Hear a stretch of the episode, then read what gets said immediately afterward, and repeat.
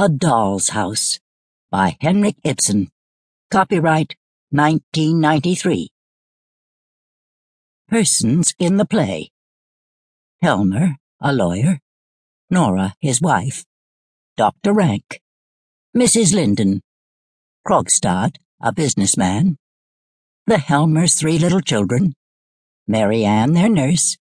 A maid servant at the Helmers. A porter. The action takes place at the Helmer's house. Act 1 A room furnished comfortably and tastefully, but not expensively. To the right, a door leads to the hall. To the left, another door in the background, to Helmer's study. Between the two doors, a pianoforte. In the middle of the left wall, a door, and somewhat nearer the front, a window. Near the window, a round table with an armchair and a small sofa. In the right wall, somewhat to the back, a door. In the same wall, more forward, a stove of porcelain. By it, a couple of armchairs and a rocking chair. Between the stove and the side door, a small table, engravings on the walls.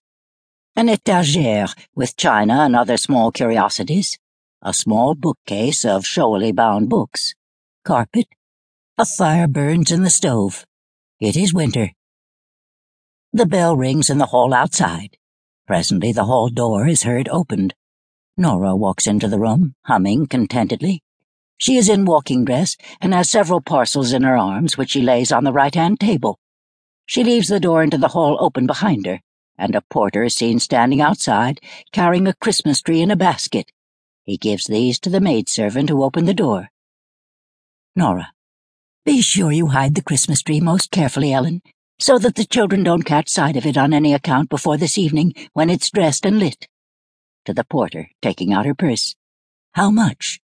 Porter, sixpence, if you please, ma'am. Nora. There is a shilling. No, keep the change. The porter thanks her and goes. Nora shuts the door.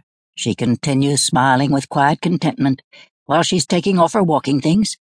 Then she takes a box of macaroons from her pocket and eats some. As she does so, she steps cautiously to her husband's door and listens. Yes, he is at home.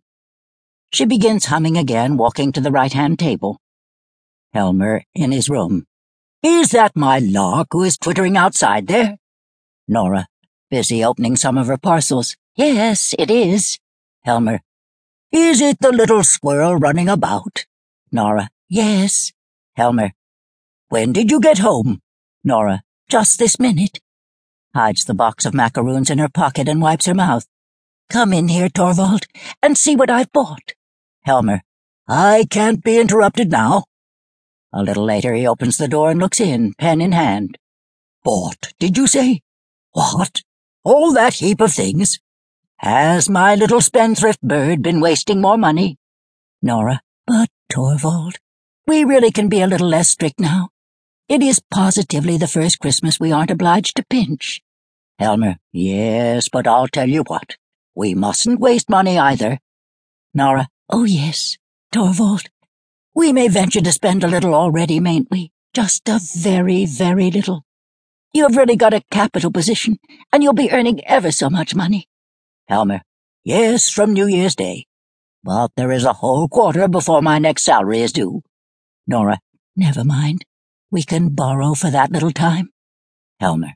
Nora. He steps towards her and takes her playfully by the ear. Is that little mindedness of yours coming out again? Supposing that I borrowed fifty pounds today, and you spent it during Christmas week, and that on New Year's Day a tile blew off the roof and struck my head and I were... Nora stopping his mouth. Stuff. How can you say such horrid things? Helmer. But suppose anything of the kind were to happen, what then? Nora, if such a misfortune were to happen, I should not care whether I had debts or whether I hadn't. Helmer, but what about the people I'd borrowed from? Nora, those people, who would trouble about them? They would be strangers, of course. Helmer, Nora, Nora, you are a mere baby. But seriously, Nora, you know my way of thinking about such matters. No debts, never borrow, Home life ceases to be free and beautiful directly its foundations are borrowing and debts. We two have held out bravely till now, and we will do so for the little time now remaining.